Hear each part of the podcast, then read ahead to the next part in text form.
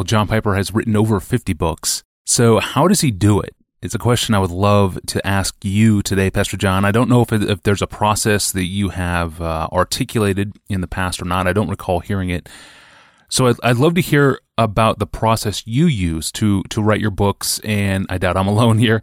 Assuming that every book, um, every book I'm sure is a little bit different. Uh, but what are some some common stages that you go through uh, uh, when you write books?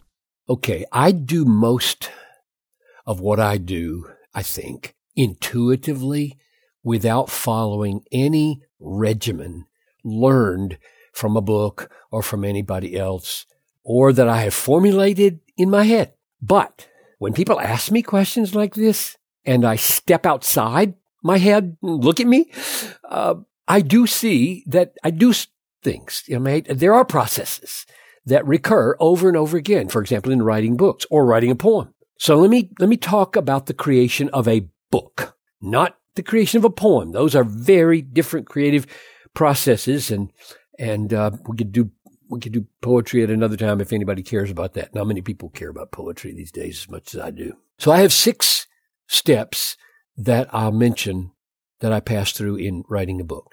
Number one, first, a seed thought or a seed idea is sown in my mind, usually by something I'm reading or something I'm hearing, uh, either positively because I, I so much want to dig into that seed and flesh it out, or negatively that I, I hear something or I read something I so dislike that I want to give a beautiful alternative view of reality.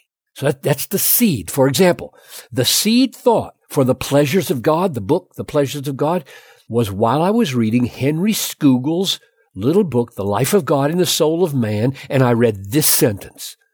The worth and excellency of the soul is to be measured by the object of its love.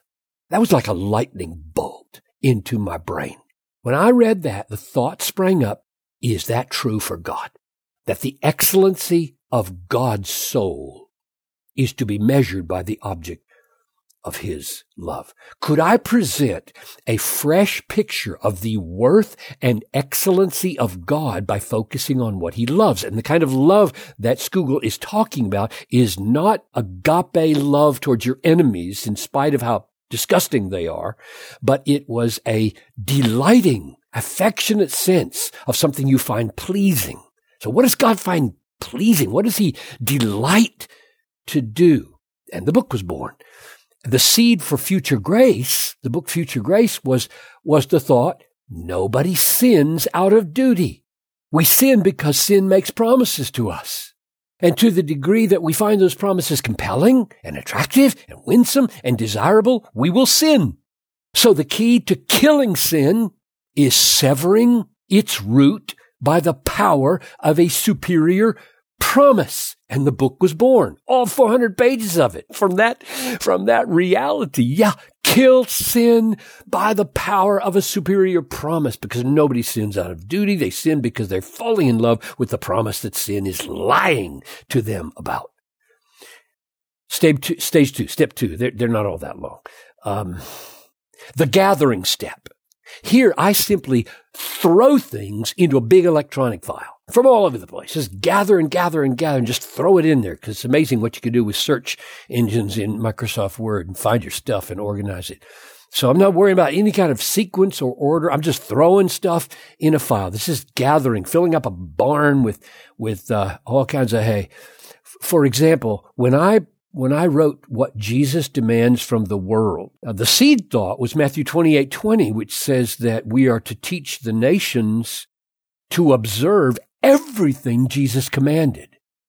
And I thought, where's a book that does that? That helps a missionary teach his disciples everything Jesus commanded and how to observe it.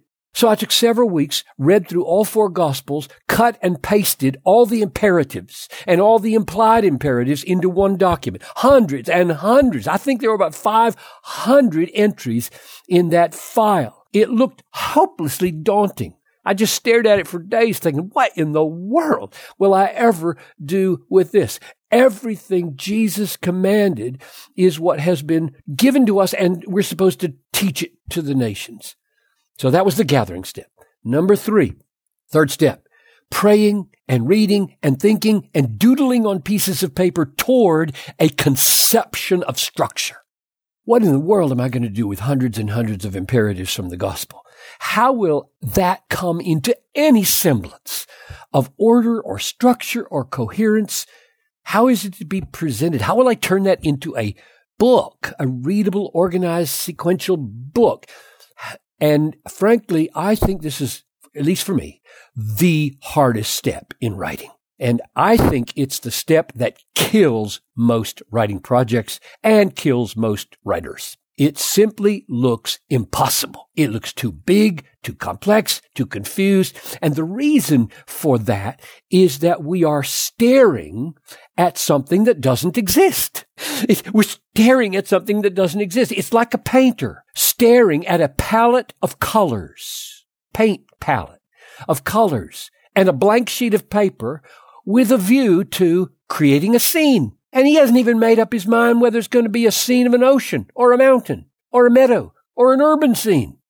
And after days and days of praying and thinking and doodling on a piece of paper by drawing lines among all the ideas, my papers look ridiculous. They just like totally look like messes, but they, they, they worked for me.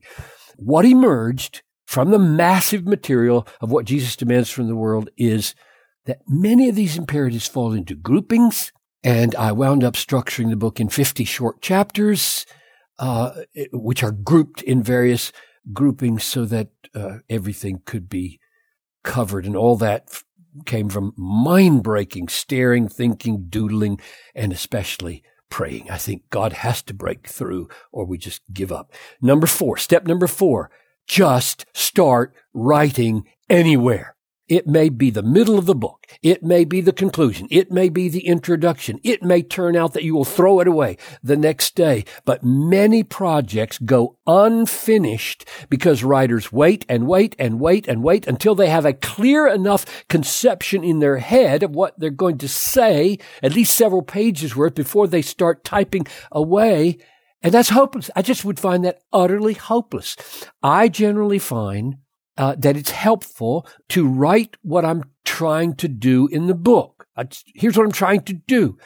And as I write, it dramatically, amazingly takes shape in that moment, which, which, um, I'll mention last, but number five, as I begin to write, I try to avoid falling into worn out jargon and into familiar ways of saying things.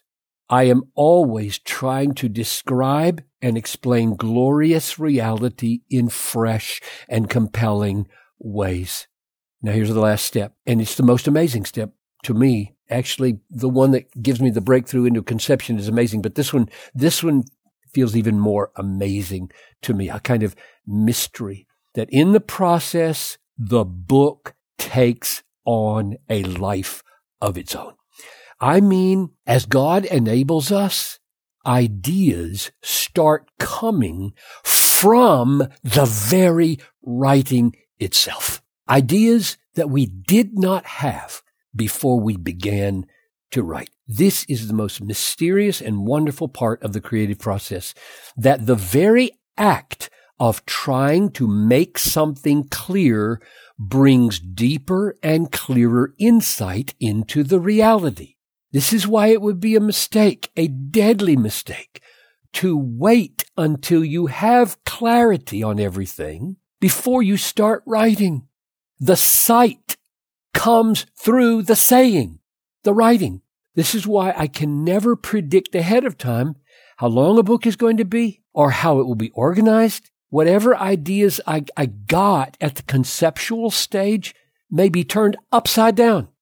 It's dramatically different as the book takes on a life of its own as I do the writing. So that's a glimpse into the six steps that have brought most of my books into being. One, the birth of a seed idea. Two, the gathering of lots and lots of material with little care to order and sequence. Three, praying and thinking and doodling toward a conceptual structure. Four, starting to write anywhere just to get going. Five, aiming at avoiding being trite or using worn out jargon, but aiming at fresh, compelling ways of saying truth. And number six, watch the book take on a life of its own as the writing itself becomes a way of seeing.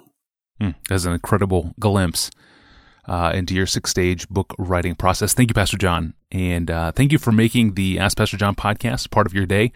You never know where we're going to go on these episodes, and uh, I appreciate you listening in. You can stay current with our new episodes on your phone by subscribing through your preferred podcast app, or through the APJ app, or even now through DG's YouTube channel and to search our past episodes or to browse our most popular episodes or to send in a question, do those things online at our online home at desiringgod.org forward slash ask Pastor John.